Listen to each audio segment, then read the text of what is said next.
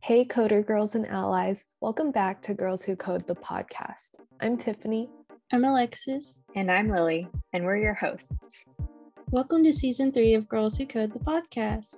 Today we're going to be talking about studying abroad in today's episode. Lily is actually calling in all the way from Spain to be here with us today. Lily, we're so glad you can make it and can't wait to hear all about your experiences so far. Of course. I can't wait to talk about studying abroad and filling you all in about all the details you need to know. So, Lily, to start with you, what kind of study abroad program are you doing? Like, is it an exchange? Are you taking UVA classes or what? Yeah, so my program is called UVA in Valencia.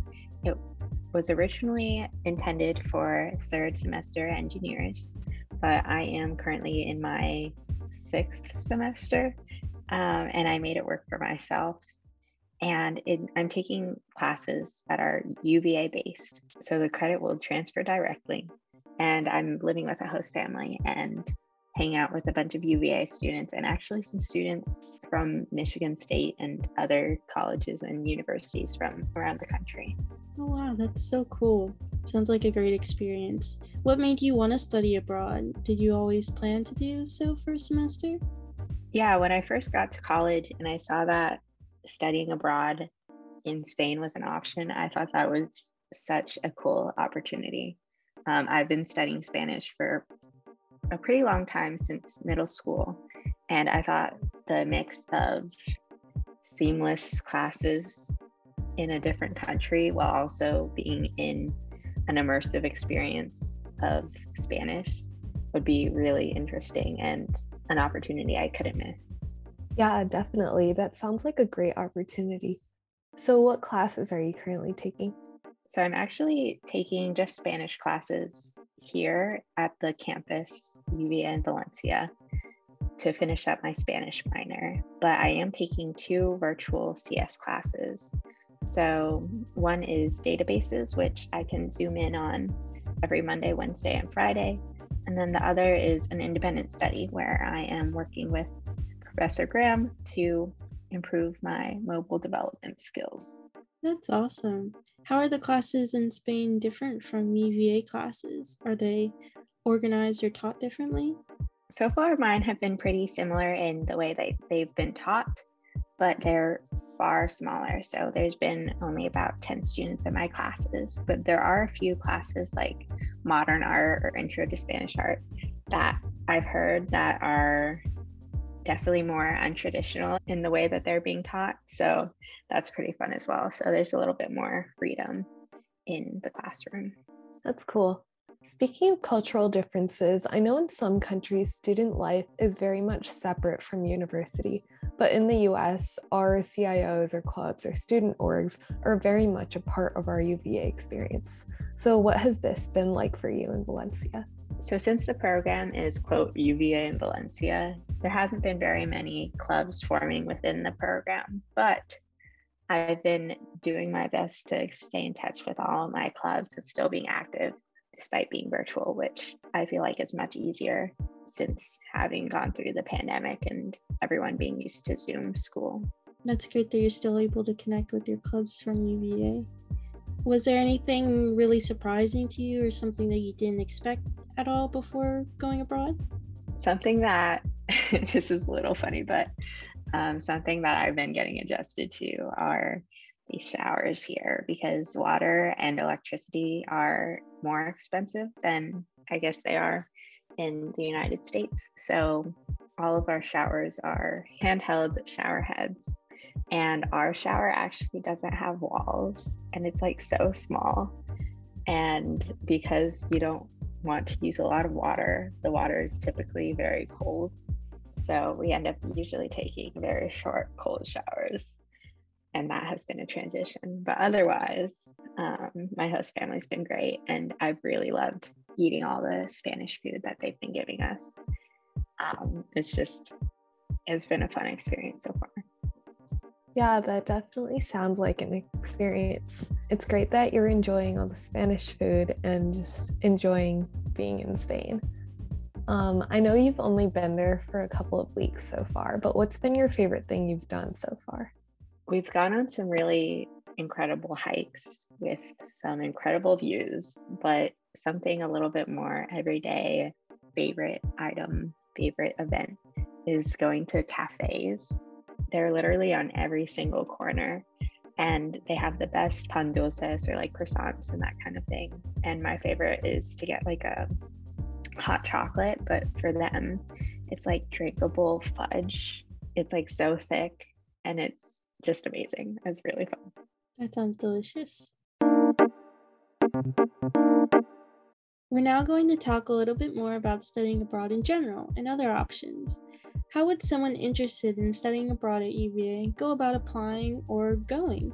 What is the process like? And is there anything else that you want to tell our listeners about studying abroad? So, I'd say a good start to studying abroad is checking out your options. So, go to educationabroad.virginia.edu and look around at the possible programs you could be involved in. It could be based on the country or the topics that they're covering. Um, but there are so many options out there.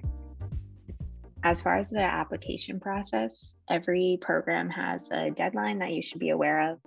And the application process is pretty easy. It's mostly just explaining why you'd be interested in going and how your experience would benefit you. Um, and then, one thing that I want to tell our listeners because I feel like this program is pretty relevant to most of you all, is that there is a new program starting this semester in Siena, Italy for third years computer science majors. so they offer classes like operating systems and databases, and you get to live with an Italian student to help you around. So some of our members are actually there now. So I'm looking forward to hearing how they love it. That's a great opportunity. I'm glad that you highlighted it. In addition to semester abroad, you can also do a winter or summer abroad if a semester is too long for you or just don't have time. Um, there are J term and May term programs and sometimes summer programs. And it all depends on where you want to go or what program you want. But there are so many options. For example, my first year, I did a J term during January um, abroad in Australia. So it was a two week J term course but it was UVA led. So I was in Australia taking a course on Australian history, but the professor and the course were UVA based. And I unfortunately didn't get to go to an Australian university, but I still got to be there in Australia, visiting all the historic sites and everything while I was learning about Australian history. So that was really cool. Yeah, that sounds amazing. I'm jealous. There's also a summer abroad program in Lyon, France, that's still hopefully scheduled for this upcoming summer. So fingers crossed that it doesn't get canceled due to COVID again.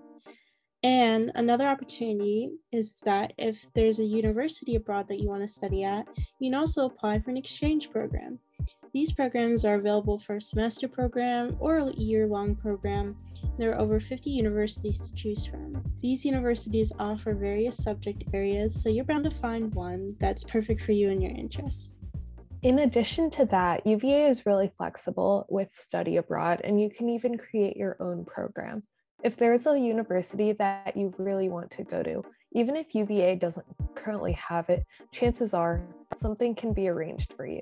I have a friend who wanted to go to this one university, TUM in Germany, but their semesters are summer winter instead of fall spring. Even so, she was able to go. So right now she's taking a couple weeks off and then she's going to go for the summer semester. That's really cool. We hope all of you enjoyed your winter break and are well rested for the spring semester. We don't have any Girls Who Code events in the upcoming week, but on February 1st, we will have a general body meeting and election sneak peek. And on February 11th, we have our career fair. Be sure to RSVP for the career fair. There's a link in our Instagram bio. There will be some really amazing companies and raffles for JBL wireless earbuds and more. So check out the gwcuva.com slash career fair website to find out more. Awesome. Thank you. I'm so excited for the GWC spring events. To summarize today's episode on Girls Who Code the podcast, we talked to Lily about her experiences studying abroad in Spain from the perspective of a CS major in the E School. And we also talked about the various opportunities for studying abroad at UVA. There's so many options, programs, and places to go. Thanks so much for tuning in today, everyone. We'll see you again in two weeks. Bye. Bye, coders.